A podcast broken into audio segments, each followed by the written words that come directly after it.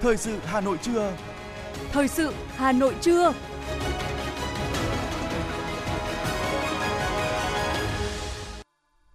Thanh Hiền và Quang Huy xin được đồng hành cùng quý thính giả trong ba mươi phút của chương trình Thời sự trưa nay, thứ hai ngày mười chín tháng chín năm hai nghìn không trăm hai mươi hai. Những nội dung chính sẽ được đề cập đến trong chương trình. Dưới sự chủ trì của Chủ tịch Quốc hội Vương Đình Huệ, Ủy ban Thường vụ Quốc hội khai mạc phiên họp chuyên đề pháp luật tháng chín năm hai nghìn không trăm hai mươi hai. bốn mươi phòng hát karaoke phải tháo dỡ triệt để trước ngày hai mươi sáu tháng chín.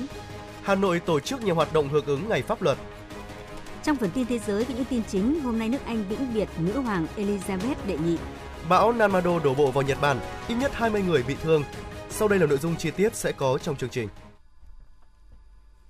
Thưa quý vị và các bạn, sáng nay dưới sự chủ trì của Chủ tịch Quốc hội Vương Đình Huệ, Ủy ban Thường vụ Quốc hội khai mạc phiên họp chuyên đề pháp luật tháng chín năm hai nghìn không trăm hai mươi hai. Phát biểu khai mạc, Chủ tịch Quốc hội cho biết phiên họp dự kiến diễn ra trong năm phẩy năm ngày, sẽ xem xét mười bảy nội dung gồm bảy dự án luật, năm dự thảo nghị quyết, bốn chuyên đề giám sát và một nội dung về vấn đề quan trọng để trình Quốc hội. Trong đó nội dung trọng tâm là công tác xây dựng pháp luật. Đáng lưu ý tại phiên họp này, Quốc hội sẽ cho ý kiến lần đầu về dự án luật đất đai sửa đổi. Dự án luật này sẽ thể chế hóa nghị quyết mười tám của Ban Chấp hành Trung ương về tiếp tục đổi mới, hoàn thiện thể chế chính sách, nâng cao hiệu lực, hiệu quả quản lý và sử dụng đất, tạo động lực đưa đất nước ta trở thành nước phát triển có thu nhập cao. Chủ tịch Quốc hội nêu rõ thời gian qua, các cơ quan của Quốc hội đã tổ chức nhiều hội nghị, hội thảo, tọa đàm về lĩnh vực này. Tại Diễn đàn Kinh tế Xã hội Việt Nam năm hai nghìn không trăm hai mươi hai vừa diễn ra, các đại biểu chuyên gia nhà quản lý đã đóng góp nhiều ý kiến quý báu về lĩnh vực này tại phiên hội thảo chuyên đề. Chủ tịch Quốc hội Vương Đình Huệ đề nghị các thành viên Ủy ban Thường vụ Quốc hội tập trung cao độ, chuẩn bị kỹ lưỡng, đưa ra ý kiến sâu sắc toàn diện, đầy đủ về các dự án luật, nghị quyết, nhất là với những vấn đề mới, vấn đề khó, quan trọng, phức tạp, các vấn đề còn có ý kiến khác nhau để hoàn thiện nội dung trình Quốc hội tại kỳ họp thứ tư. Ngay sau phát biểu khai mạc của Chủ tịch Quốc hội, dưới sự điều hành của Phó Chủ tịch Quốc hội Nguyễn Đức Hải, Ủy ban Thường vụ Quốc hội cho ý kiến về dự án luật giao dịch điện tử sửa đổi. Thưa quý vị, chiều hôm qua tại Trung tâm Hội nghị Quốc gia Mỹ Đình, Hà Nội, sau một ngày làm việc sôi nổi, trách nhiệm và khẩn trương, Diễn đàn Kinh tế Xã hội Việt Nam hai nghìn không trăm hai mươi hai đã hoàn thành toàn bộ nội dung chương trình đề ra và thành công tốt đẹp. Chủ tịch Quốc hội Vương Đình Huệ đã phát biểu bế mạc, trong đó nhấn mạnh rõ thông điệp phải kiên trì giữ vững nền tảng kinh tế vĩ mô để tăng cường năng lực chống chịu, tăng tính tự cường của nền kinh tế. Chủ tịch Quốc hội nêu rõ quan điểm, các thị trường bao gồm thị trường chứng khoán, thị trường tài chính, thị trường tiền tệ, thị trường bất động sản, thị trường hàng hóa, thị trường dịch vụ chính là các mạch máu của nền kinh tế. Do vậy, chúng ta phải có giải pháp để hệ thống mạch máu này lưu thông, phát triển lành mạnh và bền vững, phải tiếp tục hoàn thiện thể chế để khơi thông nguồn lực, khơi thông các loại thị trường, khắc phục những khiếm khuyết của các thị trường, nhưng đồng thời phải tạo điều kiện cho các thị trường phát triển, kết nối với thị trường quốc tế. Bên cạnh việc tập trung cho các mục tiêu trước mắt, Chủ tịch Quốc hội Vương Đình Huệ cũng nhấn mạnh tới việc thực hiện các mục tiêu dài hạn. Đó là vấn đề tái cấu trúc nền kinh tế, sửa đổi bổ sung và hoàn thiện thể chế, nhất là luật đất đai. Đồng thời, chúng ta phải nuôi dưỡng và thực hiện khát vọng phát triển được nêu trong nghị quyết Đại hội Toàn quốc lần thứ mười ba của Đảng. Đó là thực hiện mục tiêu vào năm hai nghìn không trăm ba mươi, kỷ niệm một trăm năm thành lập Đảng, nước ta trở thành nước đang phát triển, có công nghiệp hiện đại, thu nhập trung bình cao. Đến năm hai nghìn không trăm bốn mươi lăm, kỷ niệm một trăm năm thành lập nước Việt Nam Dân Chủ Cộng Hòa, nay là nước Cộng hòa Xã hội Chủ nghĩa Việt Nam, trở thành nước phát triển, thu nhập cao. Ủy ban nhân dân thành phố Hà Nội vừa ban hành kế hoạch về tổ chức các hoạt động hưởng ứng Ngày pháp luật nước Cộng hòa Xã hội Chủ nghĩa Việt Nam, Ngày pháp luật trên địa bàn thành phố Hà Nội năm hai nghìn không trăm hai mươi hai. Chủ đề Ngày pháp luật năm nay của thành phố Hà Nội là hưởng ứng Ngày pháp luật Việt Nam mùng chín tháng mười một năm hai nghìn không trăm hai mươi hai. Các ngành các cấp thành phố Hà Nội đổi mới sáng tạo, triển khai hiệu quả toàn diện các lĩnh vực công tác, gắn kết chặt chẽ giữa xây dựng pháp luật với tổ chức thi hành pháp luật, hỗ trợ người dân, doanh nghiệp phục hồi và phát triển kinh tế, góp phần xây dựng xã hội dân chủ, công bằng, văn minh và thực hiện thắng lợi nghị quyết Đại hội đại biểu toàn quốc lần thứ mười ba của Đảng, nghị quyết số mười lăm của Bộ Chính trị về phương hướng nhiệm vụ phát triển thủ đô Hà Nội đến năm hai nghìn không trăm ba mươi, tầm nhìn đến năm hai nghìn không trăm bốn mươi lăm, nghị quyết Đại hội đại biểu lần thứ mười bảy Đảng bộ thành phố Hà Nội. Theo đó, thành phố sẽ thực hiện có hiệu quả các hoạt động hưởng ứng mười năm Ngày pháp luật ngày chín tháng mười một năm hai nghìn không trăm hai mươi hai trên địa bàn thành phố, góp phần đưa việc học tập, tìm hiểu pháp luật, tuân thủ pháp luật trở thành công việc tự thân, thói quen hàng ngày của mỗi cán bộ, công chức, viên chức, người lao động trên địa bàn thành phố, đồng thời tạo sức lan tỏa sâu rộng trong đời sống xã hội về tinh thần thượng tôn hiến pháp, pháp luật. Thưa quý vị, Chủ tịch Ủy ban Nhân dân thành phố Hà Nội Trần Sĩ Thanh vừa ký ban hành công văn về tăng cường quán triệt cán bộ, công chức, viên chức, người lao động trong các cơ quan đơn vị chấp hành nghiêm các quy định của pháp luật về trật tự an toàn giao thông. Theo đó, các sở ban ngành đơn vị, Ủy ban Nhân dân các quận, huyện, thị xã thường xuyên quán triệt, phổ biến luật giao thông đường bộ, luật phòng chống tác hại của rượu bia, công điện số bốn trăm tám mươi tám của Thủ tướng Chính phủ về việc chấp hành các quy định về phòng chống tác hại của rượu bia, đồng thời yêu cầu cán bộ, công chức, viên chức, người lao động, học sinh, sinh viên thực hiện nghiêm quy định đã uống rượu bia không điều khiển phương tiện tham gia giao thông. Thủ trưởng, người đứng đầu các cơ quan đơn vị gương mẫu thực hiện có biện pháp xử lý nghiêm đối với cá nhân vi phạm và trách nhiệm liên đới đối với người đứng đầu, tập thể liên quan. Tổ chức tuyên truyền, vận động các chủ doanh nghiệp, chủ phương tiện, người lái xe hoạt động vận tải chấp hành nghiêm chỉnh việc bốc xếp, chở hàng hóa đúng trọng tải thiết kế của phương tiện, không cơi nới thành thùng xe và vận động các doanh nghiệp cá nhân trên địa bàn có phương tiện vận tải vi phạm kích thước thùng xe, tự giác tháo cắt thùng xe trở về đúng với thiết kế đã được phê duyệt.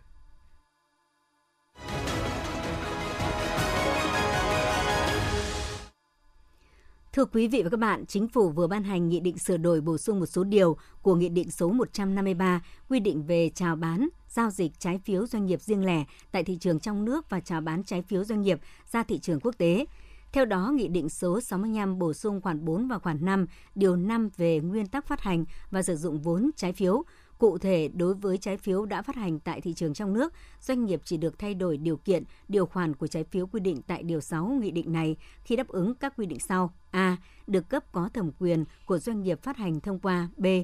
Được số người sở hữu trái phiếu đại diện từ sáu mươi lăm phần trăm tổng số trái phiếu cùng loại đang lưu hành trở lên chấp thuận.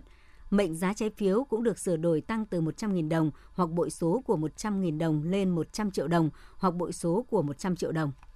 Lãnh đạo Bộ Tài chính vừa cho biết, Chính phủ đang chỉ đạo Bộ này nghiên cứu giảm thêm thuế với xăng dầu, gồm thuế vê a tê, thuế tiêu thụ đặc biệt để trình Quốc hội tại kỳ họp sắp tới. Trước đó, thuế bảo vệ môi trường với xăng dầu đã được giảm về kịch khung từ đầu tháng bảy.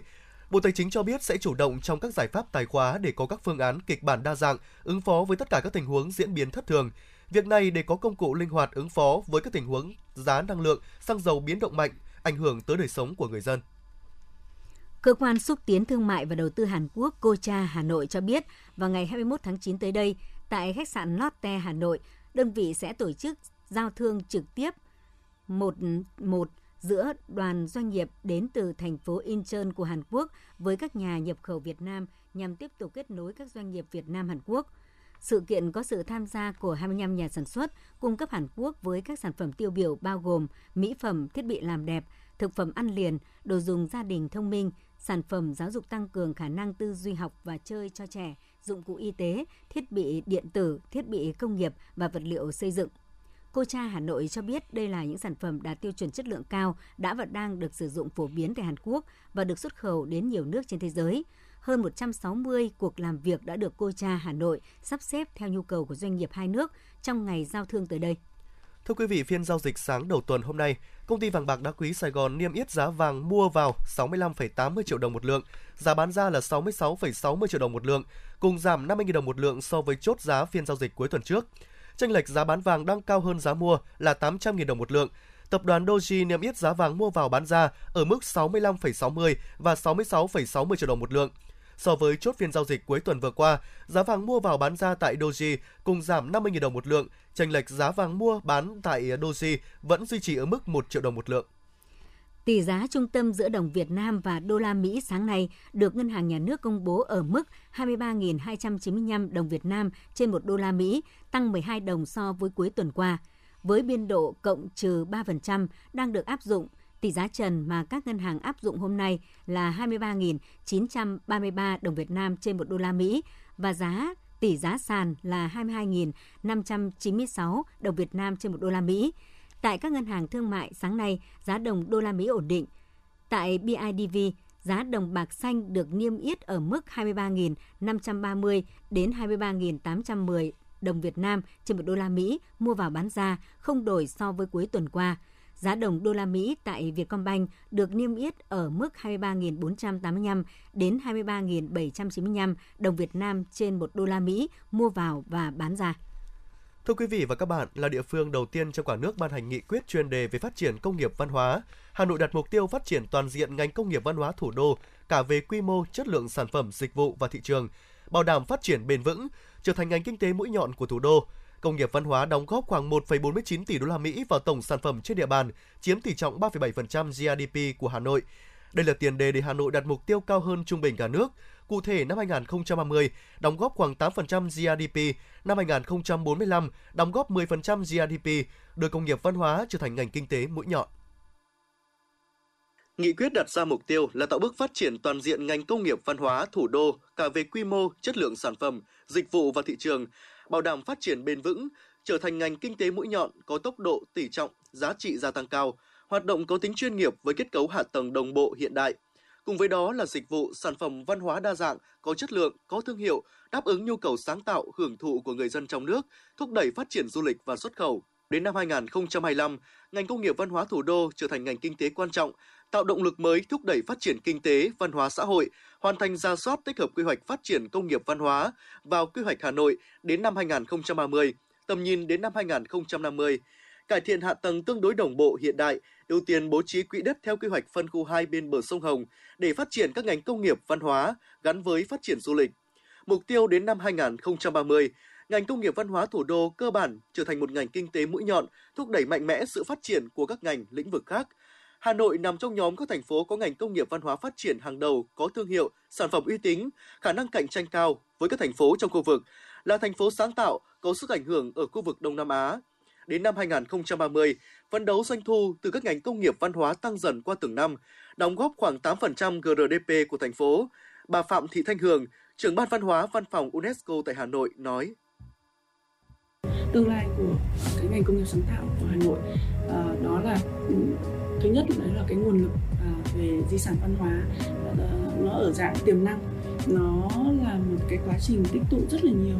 những cái giá trị về di sản văn hóa ở thủ đô ngàn năm văn hiến. Nhưng mà cái nguồn lực thứ hai, chúng tôi tin rằng là cái giới trẻ của Việt Nam, đặc biệt là thanh niên ở thủ đô, đại diện cho thực sự là rất tiêu biểu cho trong cái đất nước như Việt Nam hiện giờ, ở một cái giai đoạn dân số vàng. Khi mà chúng ta tận dụng được cái thế giới phẳng với uh, cái nền tảng của kỹ thuật số, với um, rất là nhiều những cái kỹ năng cũng như là cái hạ tầng uh, cho cái công nghiệp sáng tạo. Nhiều hoạt động văn hóa nghệ thuật gắn liền với du lịch được quan tâm mở rộng, cùng với đó là sự chủ động mạnh mẽ về số lượng, từng bước nâng cao chất lượng của các mô hình không gian sáng tạo văn hóa nghệ thuật cộng đồng như không gian phố đi bộ bờ hồ Hoàn Kiếm, phố Bích Họa Phùng Hưng, phố sách Hà Nội hay của các doanh nghiệp chuyên gia văn hóa sáng tạo.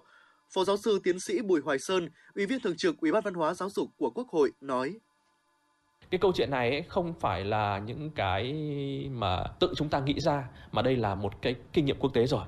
Khi cái yếu tố sáng tạo trở thành hạt nhân cho sự phát triển của bất kỳ đô thị nào thì nó cũng tạo ra một cái sức bật mới, một cái sự phát triển mới cho tất cả các cái đô thị, và Hà Nội cũng phải trong xu hướng như vậy. Để đạt được mục tiêu trên, Hà Nội xác định đổi mới tư duy, nhận thức về phát triển công nghiệp văn hóa là một quá trình thường xuyên, liên tục, lâu dài và không ngừng được bổ sung hoàn thiện trong quá trình phát triển. Công nghiệp văn hóa là ngành kinh tế mới, đòi hỏi phải có bước đi phù hợp với cơ chế chính sách đặc thù mang tính đột phá, đáp ứng yêu cầu phát triển công nghiệp văn hóa, trở thành ngành kinh tế mũi nhọn của thành phố. Bên cạnh đó, theo các chuyên gia, cần thực hiện các chính sách ưu đãi, đẩy mạnh xúc tiến đầu tư, phát triển các ngành công nghiệp văn hóa có sẵn lợi thế tiềm năng như nghệ thuật biểu diễn, thủ công mỹ nghệ, thiết kế, phần mềm và các trò chơi giải trí, du lịch văn hóa, ẩm thực, vân vân. Phát triển mạng lưới doanh nghiệp văn hóa, trong đó hình thành một số tập đoàn lớn về công nghiệp văn hóa. Thưa quý vị các bạn, đang vay vốn với lãi suất khoảng từ tám đến chín phần trăm một năm, nếu được hỗ trợ hai phần trăm từ ngân sách nhà nước, có lẽ sẽ giảm bớt nhiều gánh nặng về chi phí vốn. Thế nhưng trên thực tế, nhiều doanh nghiệp vẫn chối hưởng ưu đãi này. Cùng với đó là nhiều lý do khách quan khác khiến cho chương trình này vẫn ì ạch giải ngân, phản ánh của phóng viên thời sự. Công ty cổ phần Tiros Việt Nam có hạn mức tín dụng hai mươi tỷ đồng, mục đích vay vốn để tài trợ các hợp đồng nhập khẩu từ nước ngoài để cung cấp các sản phẩm đồ điện gia dụng ra thị trường trong nước. Là doanh nghiệp đủ điều kiện được hưởng chương trình hỗ trợ lãi suất hai phần trăm từ ngân hàng nhà nước, nhưng đây là một trong số rất nhiều doanh nghiệp đã từ chối ưu đãi này. Ông Nguyễn Đăng Hoan, Chủ tịch Hội đồng Quản trị Công ty Cổ phần Tiros Việt Nam nêu lý do. Chính phủ đưa ra cái gói hỗ trợ hai phần trăm này cho doanh nghiệp thì cũng rất là cần thiết, bởi vì nhiều doanh nghiệp cũng cần sự hỗ trợ này. Nhưng mà đối với lại doanh nghiệp của chúng tôi chẳng hạn thì chúng tôi thấy cái tình hình tài chính vẫn ở mức an toàn và chúng tôi cũng doanh doanh nghiệp, tổ chức tín dụng có có chào chúng tôi cái gói này, nhưng chúng tôi cũng không từ chối và cũng muốn nhường lại cho những doanh nghiệp mà người ta có thực sự cần thiết hơn. Chương trình hỗ trợ lãi suất hai phần trăm lấy từ nguồn ngân sách nhà nước. Chính vì vậy, tính tuân thủ về đối tượng được vay vốn, thu hồi vốn đều rất khắt khe, nhưng không vì thế mà các ngân hàng e ngại phê duyệt. Những doanh nghiệp đủ điều kiện đều được ngân hàng giới thiệu chương trình. Ông Trần Anh Việt, Phó Giám đốc khu vực miền Bắc, Ngân hàng Sacombank cho biết. Các cái nguồn vốn và hỗ trợ của ngân, từ ngân sách nhà nước thì uh, các tổ chức tín dụng nói chung và kể cả Sacombank của chúng tôi thì cũng có những quy định để làm sao triển khai một cách nó rõ ràng, minh bạch và đảm bảo cho các cái nhân sự tham gia quá trình đấy có thể căn cứ vào đấy để quyết định những cái quyết định của mình một cách nó tốt nhất. Theo quy định, điều kiện khách hàng được hỗ trợ lãi suất hai phần trăm là phải có khả năng phục hồi. Các ngân hàng thương mại cũng đề nghị ngân hàng nhà nước phối hợp với các bộ ngành ban hành tiêu chí cụ thể về khả năng phục hồi và mở rộng phạm vi khách hàng được hỗ trợ, cho phép các hộ kinh doanh không có đăng ký kinh doanh được hỗ trợ lãi suất. Luật sư Trương Thanh Đức, công ty luật An Vi cho biết thêm. Những khoản vay bình thường ấy thì ngân hàng đã phải đảm bảo những cái an toàn, trách nhiệm rất là nặng nề, thì đối với những cái khoản mà lại liên quan đến vốn ngân sách nhà nước ấy, thì cái tiêu chí đấy, cái đòi hỏi đấy càng phải cao hơn, cho nên cái việc mà dễ dàng cho vay ra là không có. Khoản vay ưu đãi bốn mươi nghìn tỷ đồng chỉ bằng một phần mười dư nợ cho vay của toàn hệ thống ngân hàng. Như vậy, cứ mười doanh nghiệp thì chỉ có một doanh nghiệp có thể tiếp cận vốn vay ưu đãi này, và ngân hàng phải lựa chọn kỹ để tránh cho vay chưa đúng đối tượng.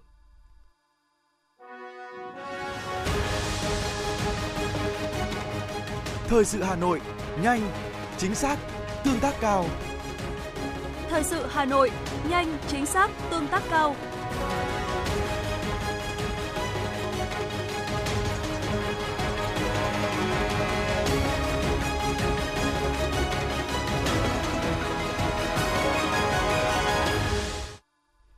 Thưa quý vị và các bạn, ở Hà Nội, những ai thường phải lưu thông trên tuyến đường cầu Thanh Trì, vành đai ba giờ cao điểm không khỏi ngao ngán trước tình trạng thường xuyên ùn tắc giao thông.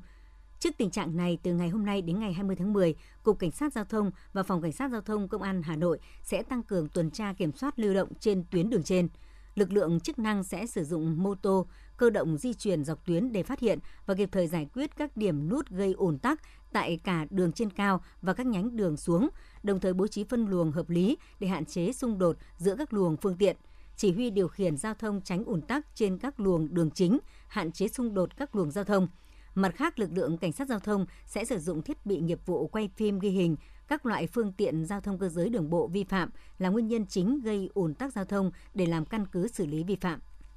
Thưa quý vị, trong đêm hôm qua và rạng sáng ngày hôm nay, lực lượng Công an quận phối hợp cùng Ủy ban nhân dân quận Hoàn Kiếm đã tổng kiểm tra hoạt động phòng chống cháy nổ tại các quán karaoke trên địa bàn. Thượng tá Bùi Văn Đăng, Phó trưởng Công an quận Hoàn Kiếm cho biết, tổ công tác tập trung kiểm tra khu vực phố Phúc Tân, phường Phúc Tân, nơi tập trung quá nửa số quán karaoke trên địa bàn. Qua kiểm tra tại chín cơ sở, trong đó có tám cơ sở trên phố Phúc Tân, tổ công tác cho biết các quán đều có hệ thống thang thoát hiểm, duy trì phòng hát được phép hoạt động khoảng ba mươi phần trăm công suất quán. Vào thời điểm kiểm tra, đang có khách hát tại một số phòng, hệ thống chuông báo cháy hoạt động bình thường, nhân viên quán có ý thức hướng dẫn khách thoát hiểm và sử dụng thành thạo các thiết bị chữa cháy. Tuy nhiên, qua kiểm tra thực tế, tổ công tác đã lập biên bản ghi nhận trên phố Phúc Tân có tổng cộng số hai mươi sáu có tổng số hai mươi sáu phòng được cấp phép, nhưng các quán vẫn để tồn tại bốn mươi sáu phòng, vượt nhiều so với giấy phép được cấp. Các cơ sở mặc dù được tuyên truyền về việc tạm đóng cửa phòng hát chưa được cấp phép, nhưng hiện mới có sáu phòng đã tháo dỡ triệt để thiết bị bên trong. bốn mươi phòng hát còn lại đã được tháo dỡ nhưng chưa triệt để. Phó Chủ tịch Ủy ban nhân dân quận Hoàn Kiếm Nguyễn Quốc Hoàn khẳng định, hiện quận Hoàn Kiếm có mười lăm cơ sở karaoke, quận đã cho giám sát thường xuyên công tác phòng cháy chữa cháy. Hiện tại, các chủ cơ sở còn tồn tại vi phạm đã cam kết trong vòng một tuần, từ nay đến hai mươi sáu tháng chín xử lý triệt để, quận sẽ cử lực lượng giám sát. Cơ quan Cảnh sát điều tra Công an quận Đống Đa, Hà Nội đã khởi tố vụ án giết người và bắt giữ người trái pháp luật liên quan đến vụ nam thanh niên bị đâm tử vong xảy ra trên phố Láng Hạ. Hiện cơ quan cảnh sát điều tra đang củng cố hồ sơ khởi tố bị can Lê Văn Thức, sinh năm một nghìn chín trăm chín mươi ba, quê Yên Khoái, Lộc Bình, Lạng Sơn để xử lý theo quy định pháp luật. Về phía tài xế taxi trong vụ việc, cơ quan điều tra cũng đang đánh giá chứng cứ liên quan. Khi mời lên làm việc, tài xế thành khẩn khai báo phối hợp với cơ quan công an để làm rõ vụ án. Trước đó khoảng hai mươi ba giờ bốn mươi phút ngày mười lăm tháng chín, cơ quan công an nhận được tin báo về việc có một nam thanh niên nằm bất tỉnh máu chảy nhiều tại vỉa hè phố Láng Hạ, phường Láng Hạ, quận Đống Đa. Nhận được tin báo, Công an quận Đống Đa đã khẩn trương có mặt tại hiện trường, đưa nạn nhân đi cấp cứu tại Bệnh viện Giao thông Vận tải nhưng đã tử vong. Nạn nhân được xác định là anh en quy tê, sinh năm một nghìn chín trăm chín mươi lăm, trú tại Tràng Tiền, Hoàn Kiếm, Hà Nội. Quá trình điều tra, khoảng sáu giờ bốn mươi lăm phút ngày mười sáu tháng chín, Công an quận Đống Đa và Phòng Cảnh sát Hình sự Công an thành phố Hà Nội phối hợp với các đơn vị nghiệp vụ Công an tỉnh Thái Nguyên bắt giữ được đối tượng gây án là Lê Văn Thức đang bỏ trốn tại khu vực cây xăng số năm. Xin lỗi quý vị các bạn, cây xăng số sáu, xã Cao Thắng, huyện Phú Lương, tỉnh Thái Nguyên. Tang vật thu giữ một dao bấm dài khoảng hai mươi xăng-ti-mét, rộng khoảng ba xăng-ti-mét. Thời điểm bắt giữ Thức, lực lượng chức năng đã giải cứu an toàn chị en tê tê, sinh năm một nghìn chín trăm chín mươi ba, quê Văn Chấn, Yên Bái, đang bị đối tượng khống chế. Hiện vụ việc đang tiếp tục được làm rõ.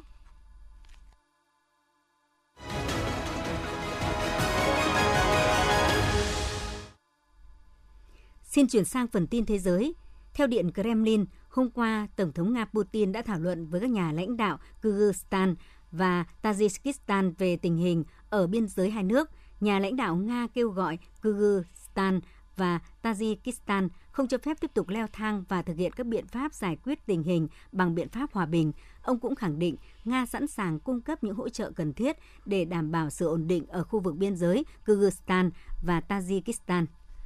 Thưa quý vị, sau mười ngày quốc tang, với các hoạt động tri ân và tưởng nhớ được tổ chức tại tất cả các vùng lãnh trên lãnh thổ Vương quốc Anh, quốc tang chính thức tiễn đưa nữ hoàng Anh Elizabeth đệ nhị sẽ được bắt đầu vào lúc mười một giờ sáng ngày mười chín tháng chín theo giờ địa phương tại thủ đô London. Bên trong tù viện Westminster, đoàn xe tăng chở thi hài của nữ hoàng Anh sau đó sẽ diễu hành qua các con phố trên đường để trở về lâu đài Windsor, nơi nữ hoàng Elizabeth đệ nhị sẽ yên nghỉ trong hầm mộ hoàng gia. Để chuẩn bị cho sự kiện quốc gia có quy mô lớn nhất với nước Anh từ sau chiến tranh thế giới thứ hai, chính quyền Anh và thủ đô London đã huy động một lực lượng an ninh khổng lồ, trong đó có ít nhất hai nghìn ba trăm cảnh sát trực chiến dọc tuyến đường, đưa thi hài nữ hoàng Anh từ tu viện Westminster về lâu đài Windsor. Ngày hôm qua, một người đã tử vong và bảy mươi chín người bị thương khi một trận động đất mạnh tấn công vùng Đông Nam Đài Loan, Trung Quốc. Theo cơ quan thời tiết trung tâm của hòn đảo này, động đất mạnh sáu phẩy tám độ Richter xảy ra vào lúc hai giờ bốn mươi tư phút ngày hôm qua, chỉ một ngày sau khi trận động đất mạnh sáu phẩy bốn độ Richter tấn công khu vực tại đây. Thưa quý vị, siêu bão Namado đã đổ bộ vào hòn đảo chính Kyushu, phía tây nam của Nhật Bản, vào chiều tối mười tám tháng chín, gây mưa lớn và gió giật mạnh ở khu vực này. Đây là cơn bão được cơ quan khí tượng Nhật Bản đánh giá là nguy hiểm chưa từng thấy. Theo đài phát thanh truyền hình công cộng Nhật Bản, tối hôm qua, trên toàn quốc đã có ít nhất hai mươi hai người bị thương khi cơn bão Namado ập đến. Một số địa phương nơi cơn bão đi qua đã ghi nhận hiện tượng lở đất. Một số công của khu vực Kyushu đã ghi nhận mực nước vượt mức cảnh báo nguy hiểm. Những kỳ vọng về việc Cục Dự trữ Liên bang Mỹ Fed sẽ tiếp tục tăng lãi suất để chống lạm phát đã tác động mạnh đến thị trường chứng khoán và trái phiếu. Theo công ty dữ liệu tài chính Refinitiv, có trụ sở tại Mỹ, trong bối cảnh các nhà đầu tư chờ đợi một đợt tăng mạnh lãi suất của Fed trong cuộc họp thứ hai ngày hai mươi đến hai mươi mốt tháng chín tới. Số liệu lạm phát cao hơn dự kiến càng gia tăng đồn đoán về cái gọi là mức lãi suất cuối cùng, hiện là bốn phẩy bốn mươi lăm phần trăm. Theo số liệu từ Bộ Năng lượng Nga, lượng khí đốt nhập khẩu từ Nga tới Liên minh châu Âu e u năm nay được dự báo sẽ giảm tới năm mươi tỷ mét khối so với năm hai nghìn không trăm hai mươi mốt. Nước này cảnh báo có thể cắt hoàn toàn nguồn cung cho e u nếu trừng phạt không được dỡ bỏ, đồng thời đang thúc đẩy việc chuyển hướng năng lượng sang các thị trường khác như Trung Quốc, Ấn Độ và Pakistan. Bộ trưởng Tài chính Pakistan, ông Mifta Ismail, ngày hôm qua khẳng định nước này sẽ tuyệt đối không tuyên bố vỡ nợ bất chấp thảm họa lũ lụt vừa qua, thể hiện cam kết tiếp tục triển khai những biện pháp cải tổ nhằm ổn định nền kinh tế đang vật lộn với khó khăn. Lũ lụt đã tác động đến ba mươi ba triệu người Pakistan, gây thiệt hại hàng tỷ đô la Mỹ và khiến hơn một nghìn năm trăm người thiệt mạng, làm dấy lên lo ngại rằng Islamabad sẽ không thể hoàn thành những nghĩa vụ tài chính đã cam kết. Giám đốc chương trình Lương thực Liên Hợp Quốc vừa đưa ra cảnh báo, thế giới đang phải đối mặt với tình trạng mất an ninh lương thực khẩn cấp toàn cầu ở mức độ chưa từng có. Theo cảnh báo, hiện có ba trăm bốn mươi lăm triệu người ở tám mươi hai quốc gia có nguy cơ bị thiếu đói và bảy mươi triệu người bên bờ vực của nạn đói. Con số này cao gấp hai phẩy năm lần so với thời điểm trước khi xảy ra đại dịch covid mười chín. Đến sáng nay, thế giới có trên sáu trăm mười bảy phẩy mười ba triệu người mắc covid mười chín, trong đó hơn sáu phẩy năm mươi ba triệu trường hợp đã tử vong vì đại dịch này. Mỹ là nước chịu ảnh hưởng nặng nề nhất của dịch covid mười chín với tổng cộng trên chín mươi bảy phẩy bốn mươi chín triệu ca mắc, trong đó có khoảng hơn một phẩy không bảy tám triệu trường hợp tử vong do bệnh này. Viện Y tế Quốc gia Nam Phi xác nhận phát hiện dòng phụ mới B A chấm hai chấm bảy mươi lăm của biến thể Omicron của virus SARS-xê o vê hai gây bệnh covid mười chín. Người phát ngôn viện trên Foster Mohale cho biết, dòng phụ mới được phát hiện lần đầu hồi tháng bảy trong một mẫu bệnh phẩm thu thập tại Gauteng và từ đó chưa phát hiện thêm ở những vùng khác. Người phát ngôn này cho biết, dòng phụ mới phát hiện được xếp vào nhóm biến thể đáng quan tâm, chưa đến mức đáng lo ngại.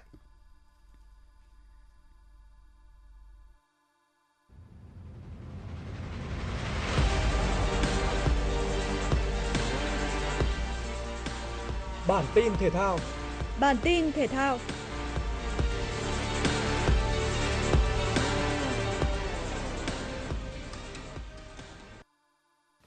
Bước vào lượt trận cuối bảng F vòng loại U hai mươi châu Á, lợi thế sân nhà giúp U hai mươi Indonesia liên tiếp tạo ra những tình huống tấn công nhưng lại không thể đánh bại thủ môn Cao Văn Bình. Phút sáu mươi, U hai mươi Indonesia có bàn mở tỷ số sau cú dứt điểm từ xa đẹp mắt của Marcelino Fernandes. Thế nhưng cũng chỉ năm phút sau, U hai mươi Việt Nam đã có bàn gỡ hòa. Đường căng ngang khó chịu của Khuất Văn Khang cùng nỗ lực của Thanh Nhàn đã khiến cho Ferrari phản lưới nhà. Đến phút tám mươi, tiếp tục là Thanh Nhàn tỏa sáng với đường kiến tạo dọn cỗ cho Xuân Tiến ghi bàn dẫn ngược hai một. Tuy nhiên, sự mất tập trung khiến cho U hai mươi Việt Nam phải liên tiếp trả giá ở những phút cuối. Indonesia liên tiếp hai bàn để ngược dòng thắng ba hai, qua đó giành vé đi tiếp với ngôi nhất bảng F. Trong khi đó, dù thua trận, nhưng thầy trò huấn luyện viên Đinh Thế Nam vẫn giành vé đi tiếp với suất của một trong năm đội nhì bảng có thành tích tốt nhất, bên cạnh U hai mươi Uzbekistan, U hai mươi Nhật Bản, U hai mươi Hàn Quốc và U hai mươi Iran. Trận đấu giữa Brentford và Arsenal trong khuôn khổ vòng tám Premier League đã kết thúc với chiến thắng tưng bừng ba không dành cho pháo thủ. Trong đó, tân binh Fabio Vieira tỏa sáng trong trận đấu đầu tiên được đá chính với bàn ấn định tỷ số để giúp đội nhà đòi lại ngôi đầu bảng. Trong khi đó, pha lập công duy nhất của Maupai phút năm mươi ba đã mang về ba điểm trọn vẹn cho Everton sau cuộc tiếp đón West Ham. Vòng sáu La Liga chứng kiến trận derby giữa hai đội bóng cùng thành phố Madrid. Jorginho là người mang về bàn mở tỷ số cho Real Madrid. Sau đó, đội khách Real Madrid đã nhận đôi cách biệt khi Federico Valverde đá bồi sau cú sút trúng cột dọc của Vinicius.